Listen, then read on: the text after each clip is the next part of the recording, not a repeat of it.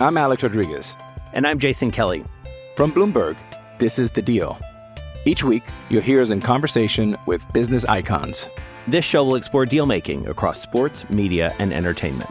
That is a harsh lesson in business. Sports is not And, as uh, simple you know, I- as bringing a bunch of big names together. I didn't want to do another stomp you out speech. It opened up so many more doors. The show is called The, The deal. Deal.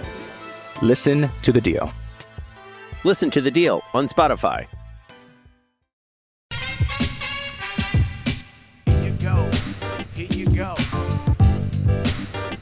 Encore. Encore. Nothing personal word of the day. It's Tuesday, December 14th, 2021. And the word of the day is encore. Encore relates to what's going on in the world of COVID and professional sports, but it also has to do with the mailbag episode and the fact that I just got back from a weekend, a weekend of complete hedonism and insanity. And encore, encore. Third thing, Coca, as we speak, is in Paris. Coca right now is walking on the Champs Elysees, eating a crescent, trying to figure out what the hell everybody's talking about. That's what I guess he's doing. And we've got Mikey in. If you listen to the 500th episode, you listen to Coca tell you that Anthony Mormile was his mentor, his second father, and his son Michael is a close friend of Coca's, not Europe close, but very close, and has worked with us at CBS. They were there when I got there, and Mikey. Who did some mailbag episodes early is producing the shows this week. So any complaints, it's M I C H A E L M O R M I L L E. I think that's right, Mikey. I may have. You can. I, I. He may not even want to talk into my ear. By the way. He. Oh, he told. Oh, he's in. He said I was close. Didn't quite get there. So. Dan Uggla was a player I had with the Marlins. We got him in Rule Five before the 2006 season. He ended up starting only because Pokey Reese disappeared that spring training, and then he ended up hitting home runs and signing a big contract with the Braves after we traded him and he invited me and a bunch of other people. There were 80 of us on a boat in the Caribbean this weekend, and it was something. To say I'm exhausted would be a slight understatement. To say that we danced the night away, encores galore. He had a DJ on board. I think his name was DJ Conflict, Mikey, but I can't tell whether or not people were kidding when they said it. But anyway, everyone was vaccinated, and we stopped at a few places, but basically, it was a 24 hour a day party, and it was all coordinated by Alexis Sherry who is AS Travel Pro, as in Alexis Sherry. She put this whole thing together with Dan and Jeanette Uggla and took care of every detail. All I had to do was show up in St. Thomas, and they whisked us away, COVID tested us.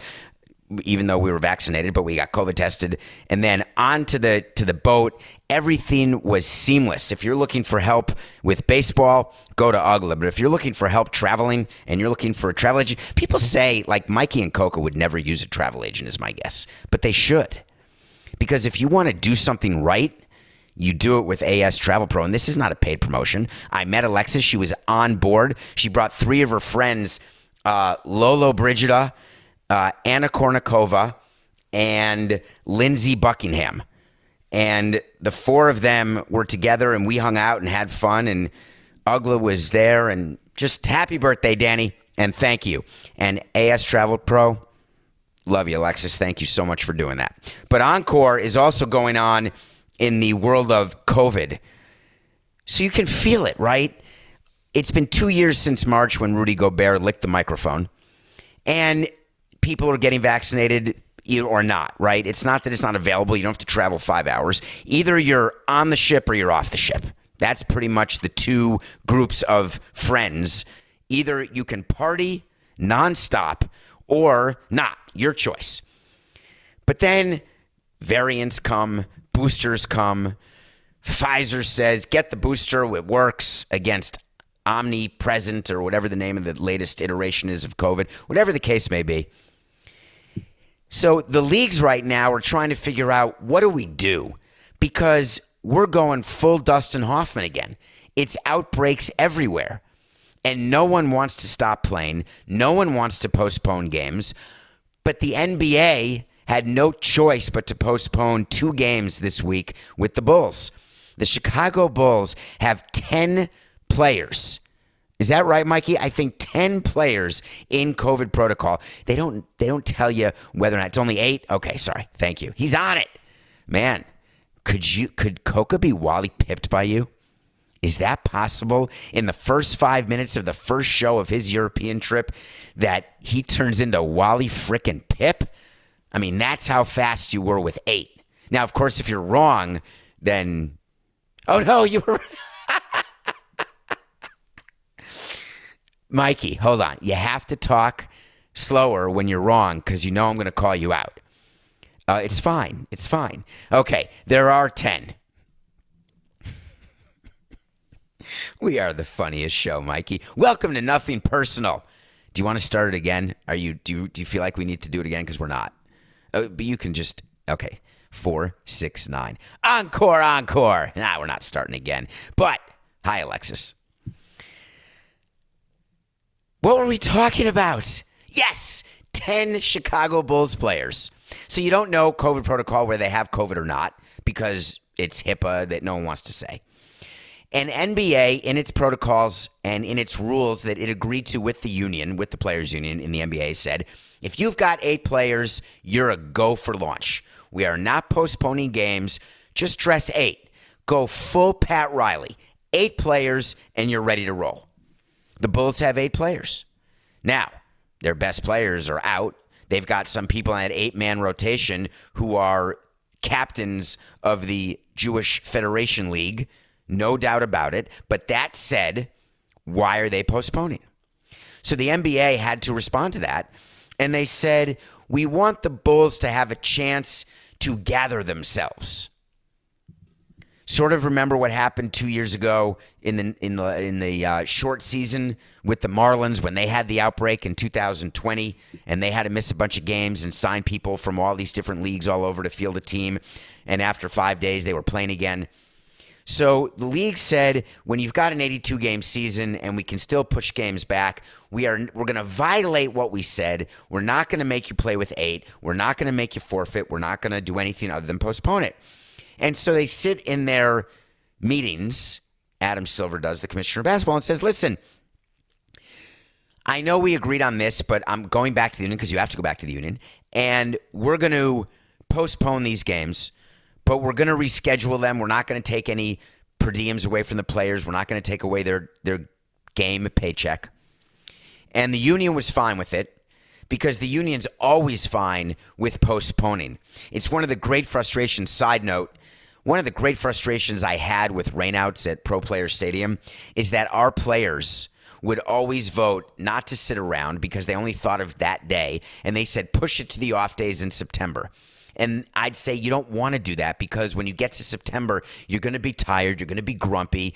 More likely than not, we're going to be out of the race and you're not going to want to play. And so we had to go with what the players wanted. And maybe some of the players, Mikey, Mikey's really good, by the way. Mikey just whispered, maybe some of the players said, We're not even going to be on your team later, so we won't have to play the games at all and still get the full pay. God, I hope that's not true. I don't think that's true. I don't think they did that. But what if they did? That would be brilliant. But I didn't like pushing to September because I wanted off days in September JIC because there were many years we were in the race. But from the NBA standpoint, they were had had enough runway left in the schedule because the playoffs don't start till April. And so all's good. All right. So the NBA made its decision. This is where we're going to go. Now, what's Roger Goodell going to do? Roger Goodell is testing, because that's the NFL protocols, 36 or 37, I can't remember which, tested positive yesterday in one day. Now, there's way more football players, we know that. So when you get 37 tests, and let's say rough math, 30 teams, 50 players, 1,500 players. Uh, rough, right? So are we saying a 2%? rough positivity, say 2.5% off the top of my exhausted cranium, which, by the way, I didn't sleep last night. I did watch the last six episodes of American Rust, though, with, uh, with Jeff Daniels. How do you not watch anything Jeff Daniels does? I was lucky enough to see him on Broadway in To Kill a Mockingbird, and he's Dumb and Dumber, and he's Speed. I mean, this is and and now American Rust is a serious show with Maura Maura, Tierney, who I think was in Forces of Nature with Ben Affleck and Sandra Bullock as his fiance. In any case, so I was up all night and I was thinking about Roger Goodell and his 37 positive tests and what his plan was because you remember from a previous Nothing Personal episode, the NFL decided that if you don't have enough players to go and you're not vaccinated, you're screwed. We're going to take away your paycheck and we're going to make you pay for lost revenue of your team, home or away. So the NFL said, you better be vaccinated. And everyone but Aaron Rodgers and a few others decided they were going to get vaccinated. The NFL just sent a memo to its employees. Not only do you have to be vaccinated, but as of two weeks from yesterday, you have to get the booster because we're going to say the booster is what it means to be vaccinated. Because what, what's been shown is if you got it six months ago, then you might as well not be vaccinated. So the booster gets you revaccinated. We may be in a situation where this pandemic goes on for two more seasons and you just have to keep getting boosted every six months. And some people react badly to it. Some people have no reaction. I reacted terribly to the booster. I was sick for 24 hours, totally despondent, backache, fever, the whole thing. The show went on. But that said, it's different when you know you're not sick, even though you feel like crap, versus when you don't know what it is and you feel like crap and you're worried it's going to last a long time. You don't know what it is. Am I dying? Do I have a disease? Do I have cancer? Like all the stuff that goes into your run of the mill hypochondriac, who is me. When you're sick from the booster, you know 24 to 36 hours later, you're going to be fine. So if you time it right, you go through it, and then you're good to go. So the NFL said that all tier one and tier two employees have to get boosted. So the interesting thing is, they can't make the players get boosted. They have to go back to the union for an agreement. And the union never even agreed to vaccinations. So they're clearly not going to agree to a booster. However, here's a little nugget for you. I promise you that all three leagues are going to go back to their union during the offseason and they're going to try to negotiate an agreement that requires vaccination from everybody. Why, as a business, would you do that? Do you know the type of insurance that you buy called business interruption insurance. Do you know what that is? That is when you're doing your business and you're making your products, and then something happens, and all of a sudden you can't do what you do that makes you money. Hello, supply chain issue.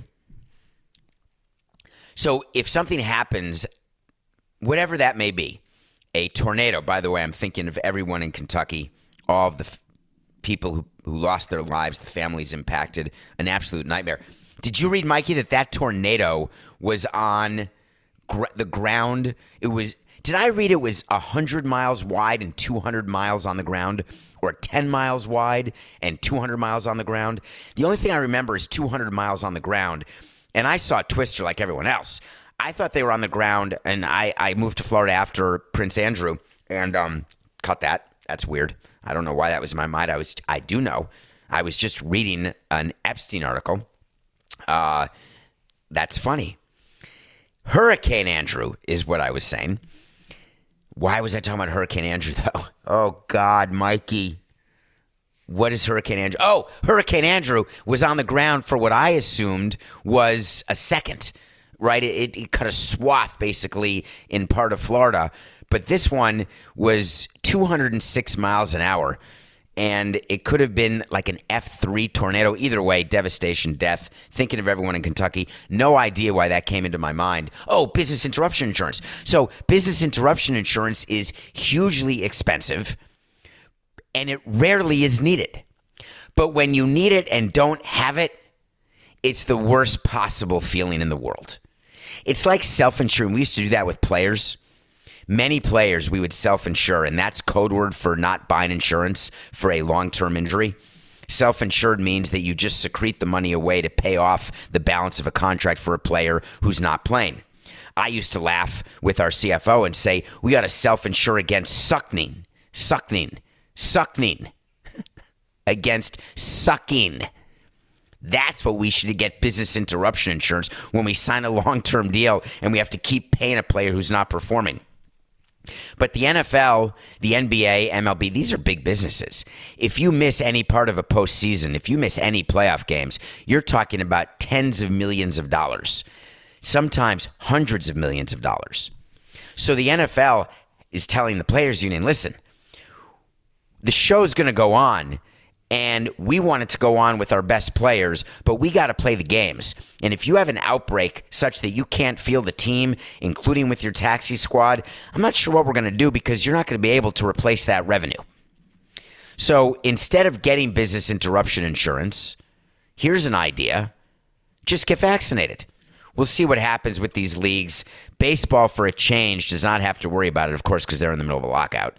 But right now, the NBA and the NFL are figuring out how to deal with this encore, and it's the worst type of encore. Okay, did you see what happened with Urban Oscar Meyer? This is great. I think I'm not willing to coronate him yet, but there's a chance that the Jaguars have taken over from WFT and J Squared as the greatest content machine in the NFL right now. Now, listen, Daniel Snyder is always going to hold a place on the podium and Jerry Jones really is also, but there's a three third place on a podium. And when the Jaguars, who are, you know, struggling as a franchise, are owned by a very wealthy man who likely would like to see how good London could be on a full time basis, but claims to love Jacksonville and wants to make everything good. All excited to have Trevor Lawrence. Everything's great. Meanwhile, they stink. What is their record, Mikey? I think it's 2 and 11 is what the Jacksonville Jaguars are. But that's not the news of the weekend. The news of the weekend is that Urban Meyer apparently, and it's hard to know what goes on inside a locker room other than with sources, and if your sources are really good. But apparently, he said, I'm a winner. And he said, All of you coaches, you guys are a bunch of losers. And I immediately put my president hat on and I said to myself, is that is that it? Have we now gone you know like when you're flying to Europe, there's something called the point of no return. The point of no return is somewhere over the Atlantic Ocean where if something goes wrong, you land in London instead of turning around and landing back in New York. It's called the I'm sure there's a far more technical term for it, but it's just the point of no return, which by the way is a great movie with Bridget Fonda and Gabriel Byrne and Dermot Mulroney. But anyway, so are the Jaguars past the point of no return? So I was thinking about it overnight, and my answer is yes. Now, the owner has a different view and was forced to make a statement about what happened. When an owner has to respond to calls for a coach to be fired and not just an interim coach, not just a first time coach we can say, hey, it didn't work out, but the coach that you gave a huge amount of money, a huge amount of security in terms of years. This was the guy to finally, finally turn your team into a consistent winner. This is the man who won in college at every level, comes to the pros, and basically has been crappy from minute one Urban Oscar Meyer was the one who had to apologize for the distraction when he was in the nightclub with his not his wife, not his grandchildren, but with someone else dancing. That's why Uggla had no cameras. Thank you very much. So that was the distraction. Then there were thoughts that Urban Oscar Meyer had lost the team, lost the locker room. And once that happens, it's over. That was the general rule that we had running a baseball team you can make in game mistakes. It's like making a physical error. Those are going to happen. You're going to get eaten up by a ball. You're going to misjudge a ball. Physical errors happen. Mental errors are inexcusable. Now, that is not me talking about mental health versus physical health, because when it comes to that, you know where I stand. We've done many shows on it. A mental error in baseball is not because of a mental health issue. It's because you didn't know the number of outs. It's because you threw to the wrong base. You didn't know who was on base. You didn't know what, what the score was, what the situation was. Wrong place, wrong time, not paying attention, head in the stands, worrying about what you're doing after the game. Those are mental errors. inexcusable. I view managers in the same way. In game decisions are like mental errors, are like, God damn it. I was about to say, God damn it, Coca. In game decisions for managers and coaches to me are physical errors. You go for it on fourth and two and you don't get it. You punt at the 38 instead of trying a 54 yard field goal.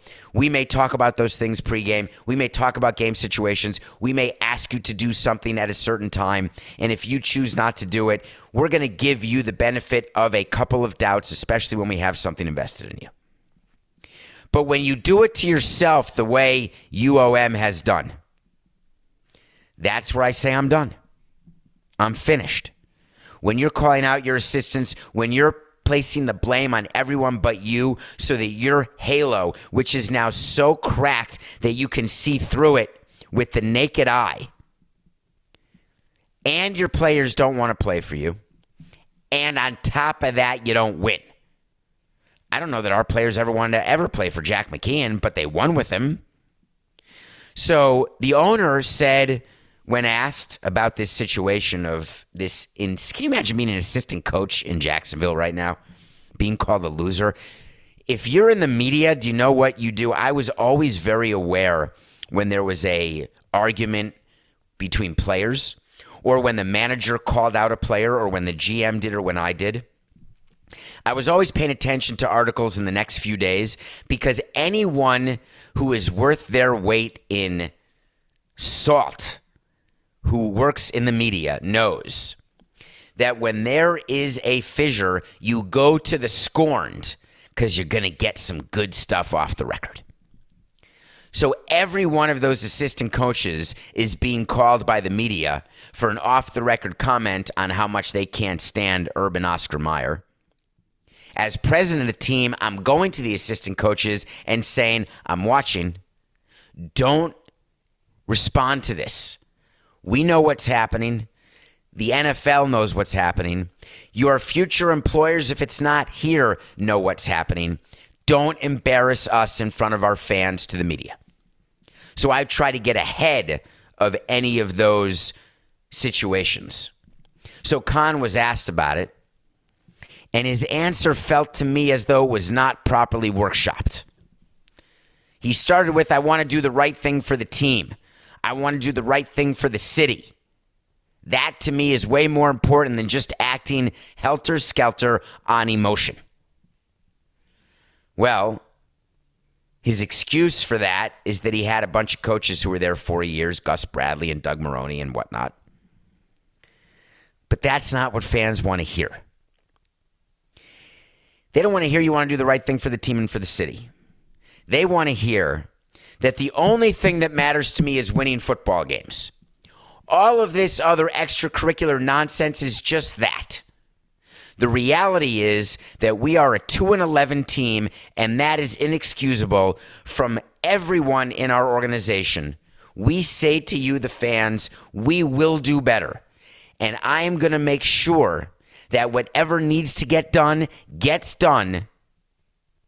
Hard stop. That's what you do when you respond to what's happening with the coach. He said, I learned a long time ago with anything. Don't be impulsive. You don't want to be impulsive. You want to look at exactly what I know firsthand or people are telling me and then collect that and do the right thing, Spike Lee. Too much. Mr. Khan needs some help. I'm around. But guess who won't be? I think we're going to do a bonus wait to see. We had a wait to see, Mikey, with Urban already. I don't think you've got the document, and I can't look at it during the show. But I think we had a wait to see that Urban wasn't going to last uh, his contract. I may have said he's not going to last two years. Take note of this, please, Mikey. We're adding a wait to see to the program because we have one that's pretty crazy at the end of the show. Urban Meyer will be gone from Jacksonville after this season. They're going to fire him, and that's the end of Urban in Jacksonville. When you call out your assistant coaches the way he did, when you lose the locker room the way he did, that's it. Game over. and you don't need to be Logan Roy to know what to do. When we come back, I hope you watch the finale of Succession. We're going to review the entire season three of Succession, and we're going to get to the wait to see, which has to do with something going on in the NBA, which is just brutal. We will be right back. I'm Alex Rodriguez. And I'm Jason Kelly. From Bloomberg, this is The Deal. Each week, you'll hear us in conversation with business icons. This show will explore deal making across sports, media, and entertainment. That is a harsh lesson in business. Sports is not And, as um, you simple know, I- as bringing a bunch of big names together. I didn't want to do another stomp you out speech. It opened up so many more doors. The show is called The Deal. Listen to The Deal. Listen to The Deal on Spotify. Another day is here, and you're ready for it. What to wear? Check. Breakfast, lunch, and dinner? Check. Planning for what's next and how to save for it? That's where Bank of America can help. For your financial to-dos, Bank of America has experts ready to help get you closer to your goals. Get started at one of our local financial centers or 24-7 in our mobile banking app. Find a location near you at bankofamerica.com slash talk to us. What would you like the power to do? Mobile banking requires downloading the app and is only available for select devices. Message and data rates may apply. Bank of America and a member FDIC. Welcome back to Nothing Personal. I'm David Samson. Thank you for making it through that gauntlet of commercials that Mikey's going to insert, that break. Thank you for downloading and rating and following, and I hope you enjoyed the mailbag episodes. We're going to do some more because there's so many questions we didn't get to, and which, by the way, also means that I may be out of town again. But I think you figured that out and hide it. I'm not hiding. We try to give you a show every day. We've done a lot of shows this year, and you give us 45 minutes of your time, and we do not take it for granted. Keep telling your friends about it. Do you know, Mikey, that three people who were on the ship for Uggla's birthday who did not even know Dan, which is a long story, but whatever, came up to me, three separate people, when they saw me taking the COVID test, because we all took COVID tests together, and said, Oh my God, I listen to Nothing Personal every day. I can't believe you're here. And that was cool. That means that you guys are really spreading the word. Sorry, that's a survivor thing. That you are really spreading the word. And I appreciate that. All right, Succession. I watched it. I was very bearish on season three. It picked up the last episode or two, but the finale of season three of this Emmy award winning show that is a Will Ferrell, Adam McKay pre horrific breakup executive produced show. I believe it is written and the showrunner is Jesse Armstrong with Brian Cox and Macaulay Culkin's brother and Jeremy Strong, who I think won an Emmy. Just unbelievable cast, unbelievable writing, and it's really about the Murdoch family at News Corp at Fox, even though they say it's not, but it really is. Logan Roy plays the father and all the sons and daughter. They they hate each other. They're fighting. There's divorce. There's kids. Uh, Cameron from Ferris Bueller is in it. Alan Ruck. The finale of season three that just came out is the best finale of all three seasons. It's the best episode of all three seasons, which is saying something. Because what happened at the end is so awesome that I don't know how they came up with it in the writer's room. I don't know how they kept it quiet. And I didn't read any spoilers because I don't read spoilers. And I was watching thinking, could that happen? What have I been a part of that could happen just like that? And I have actually. Not the Murdoch level of stuff, not the Logan Roy, Brian Cox level. But when you've got infighting and you've got backstabbing and you've got people believing that they know what's going on and then they don't, and then the reason they don't is the blind spot that you didn't think they had because you thought they had a different blind spot. And I'm being vague for a reason because I'm not going to spoil it. I am hopeful you will start binging Succession if you haven't watched it. Don't be, if you're not into business, it doesn't matter. It's really about family. It's about a relationship with your mom and dad and the trauma that we as parents give to our kids. And then we wonder why the behavior that we model adds up to more and more therapy needed. I don't really wonder. Nothing personal pick of the day. Yes. We are 166 and 149. I don't know if you remember the picks, but we had the Steelers plus three versus the Vikings, and that did not work out for us. I'm not sure what's going on with the Steelers, except Ben is 70 years old. But we rebounded on Sunday when we got the over overtime touchdown. The Buffalo Buffs are just not worthy of betting on, so you bet against them. We took the Bucks minus three over the Biffs, and we won. And then last night, why were the Rams getting points over the Cardinals? Don't we think the Rams are a better team? Even though the Cardinals had the best record at 10 and 2, I still had the Rams as a better team. So the fact that the Rams were getting two and a half seemed like a give me. So we went two and one. We're 166 and 149. So pick of today is the game that we all have to watch because tonight, tonight may be a special night. I hope that's from West Side Story, Mikey. Is tonight tonight? Can you check that while we're here? I think it's called Tonight Tonight because West Side Story comes out on Christmas Day and it was just nominated. The Golden Globe nominations just came out. And then I realized no one cares because they're not even televising them. So I had to pivot to the Critics' Choice Awards. And West Side Story is getting plenty of attention. Yes, it is from West Side Story. So tonight, tonight, we have to watch the Warriors play the Knicks. The Warriors are three and a half point favorites over the Knicks in New York at the world's most famous arena. The Knicks are so far from being the best team in the Eastern Conference. They're lucky if they make the playoffs now. But the reason why we're watching that game is because of Steph Curry. And something happened that is worth mentioning. Steph Curry, when he was 16 threes away, he's trying to surpass Ray Allen for the most three point shots made in NBA history. This is not a small record, it's a major record.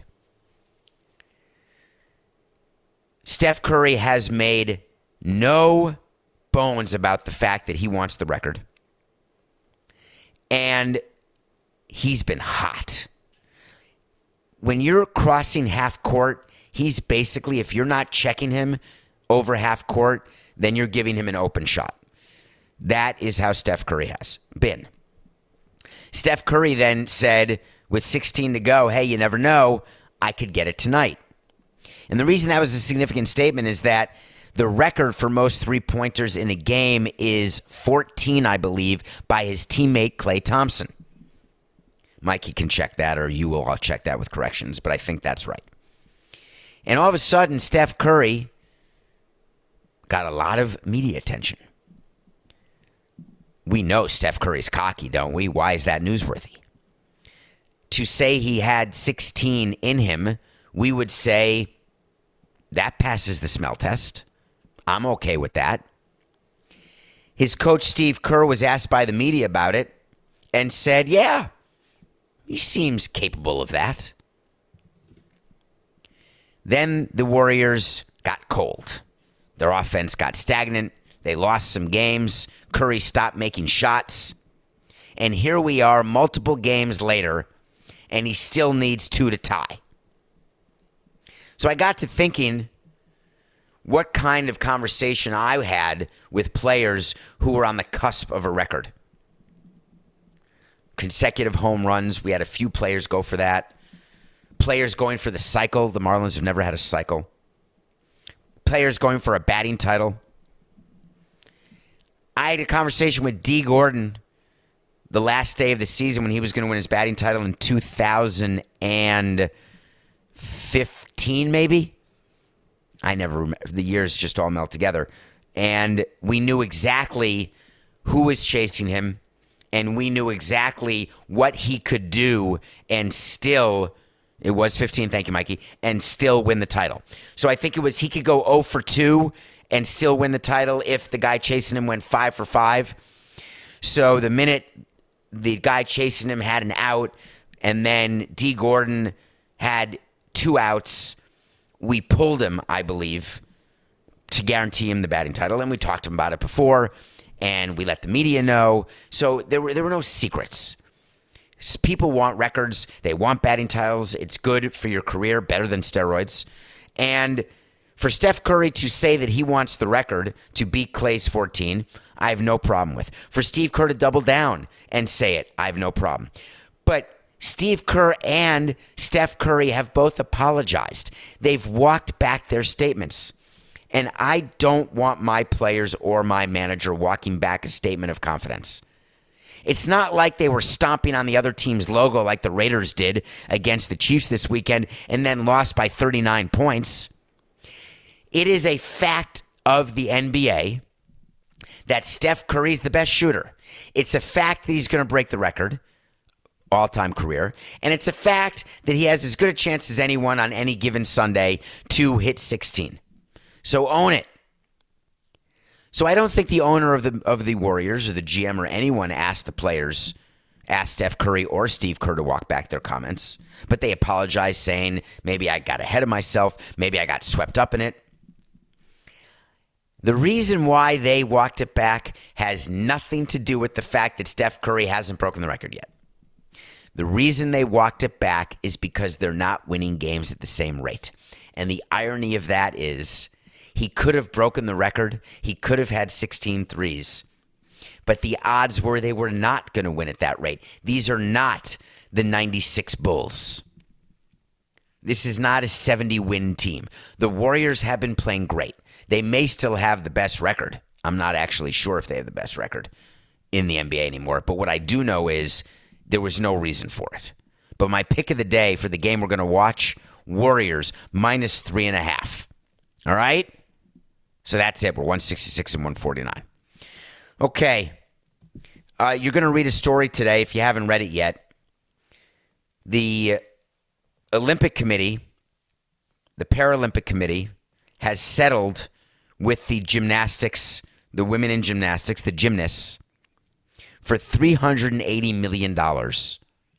A settlement over the sexual abuse that they suffered at the hands of their team doctor. You remember Nassar, that guy who's in prison for in his entire life plus some. Frankly, to me, he should have the death penalty.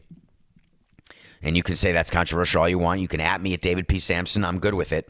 What he did to these gymnasts, I view it, you ruin their lives. They can you can say that they're adjusting. You can say there's plenty of therapy available. You can say they're rich. Nothing makes me crazier than saying, oh my God, they're rich. They just got $380 million. Money cannot buy mental health. Money can't remove anxiety. Money can't change what's in your brain every time someone touches you out of love. Money can't change. Somehow, our society, I haven't figured out why. I do know because it's the currency, right? I guess that's the only reason. And it can buy you stuff. Can't buy you class, though. Can't buy you status. It can buy you stuff, material things. But it's the only way to measure the immeasurable. How can I get back something that is irreplaceable? I can't get back the teen years when I was sexually assaulted. Time and time again. These women can never get it back. They can't get back their childhood. You don't get a redo. You don't get to start the show over again. You don't get to do any of that. So $380 million to me, it's not the right number because there is no number. My number would have been infinity. But do you want the Paralympic Committee, Olympic Gymnastic Committee, do you want them to go out of business? Do you want them to change? Do you want best practices going forward? we always want things to change when they go bad, and we always say they're going to get better, and then they don't get better, and then we come out with the same crap BS line. Oh, we're on it.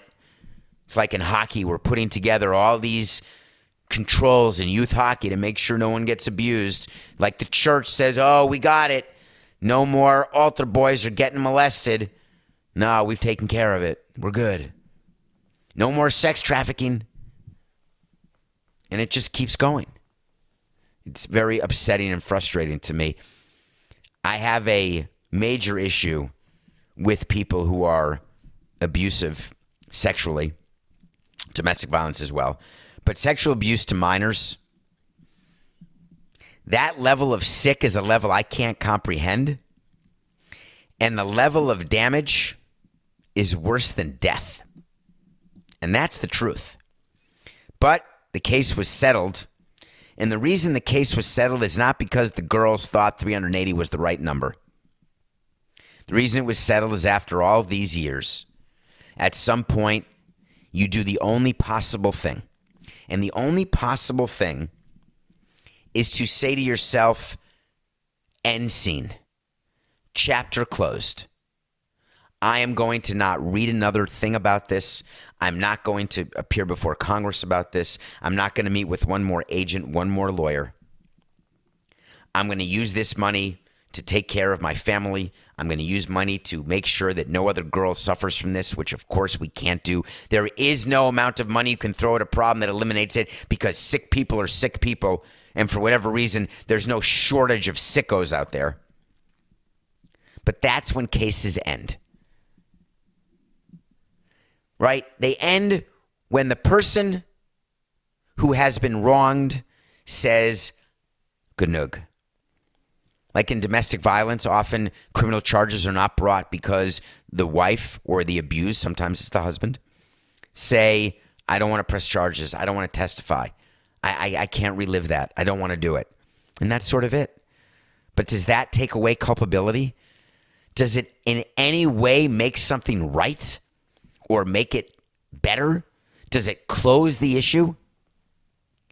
It closes it from a public standpoint. So we hear about a suspension. Marcell Ozuna suspended 20 games retroactively. On to the next story. His family isn't on to the next story. Believe me. And what about these gymnasts? Settlement, good, 380. We're going to write the check. It's like the 9 11 fund, right? With that movie and the 9 11 fund, where you have to distribute the money from the 9 11 fund to the victims and to the families. All right, here's your check for $5 million. We're good? Are we good? Everything's fine? No. Because every time they open their eyes, every single time these gymnasts open their eyes, the first thing they think about is what happened to them and you can work through it. You can be in therapy all day. But that type of trauma, there's no price. Okay. Did you see that Justin Verlander's contract is now confirmed? Justin Verlander is the one who signed. He's on Tommy John. He hasn't pitched. I had to wait to see, but Coca's not here because he's now on the left bank trying to find the Mona Lisa, is my guess. We should call him live, but we're going to do that. Mikey, let's plan tomorrow while we're recording to try to FaceTime Coca during the show tomorrow and see what he's doing in Paris tomorrow. He may be in a museum. He may be at lunch. It's six hours later there. Who knows what he's doing? But we're going to try that, but not today. Not today. So we'll, we'll I'll, I'll tell you the exact day. Wait to see is when we say something's going to happen. When it happens, we tell you what happened. When it doesn't happen, we revisit it and say it didn't happen. I think I had to wait to see that Verlander's contract would end up being less than the 50 million because there was a problem. And it turns out there was a problem, but the union and the league got together, fixed the problem, and the Astros were more than happy to give Verlander 50 million. Why they were willing to give him 50 million is beyond me. Justin Verlander asked for an opt out after one year, which makes me laugh, thinking he's going to have another great year that someone's going to sign him for more than 25 million when he's 40 years old. He's going to pitch at 39 this year. Hasn't pitched in 2 years and all of a sudden is a $25 million pitcher. Whereas Syndergaard was 21 and a half, which was outrageous. Verlander's 25 times 2. So, Jim Crane, owner of the Astros, if Verlander stinks, or can't come back at all, notwithstanding his ridiculous showcase where he threw 10 pitches, hit 96, and everyone oohed and awed. He's going to pick up his second year, and you're going to pay him $50 million. Way to go, Jimmy. But you got Verlander back and Kate. The wait to see today is about Zion Williamson. Yesterday, the New Orleans Pelicans had to acknowledge that they have shut down Zion again.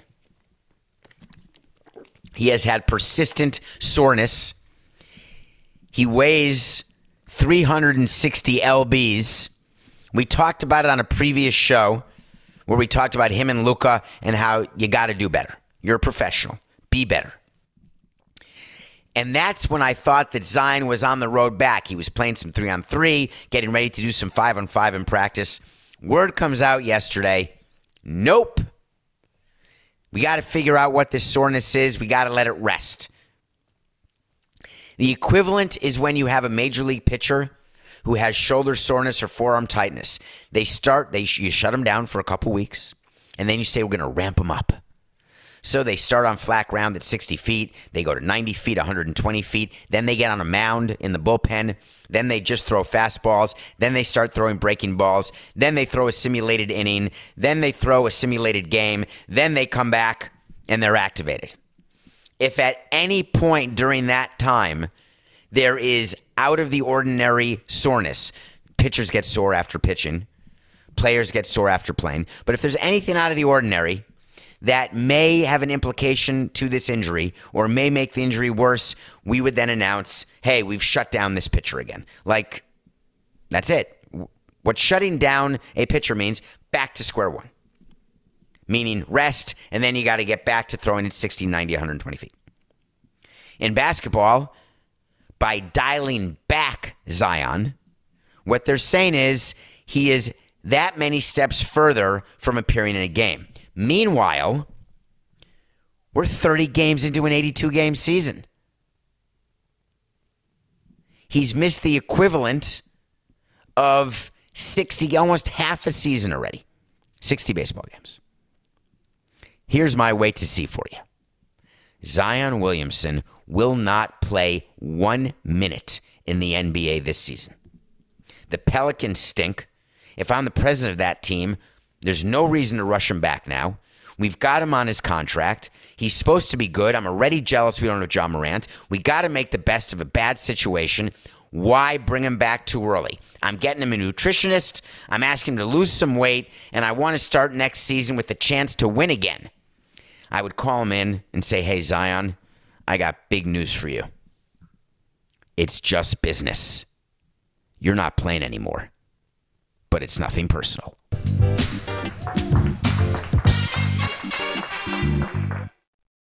This is the story of the one. As a maintenance engineer, he hears things differently. To the untrained ear, everything on his shop floor might sound fine, but he can hear gears grinding or a belt slipping.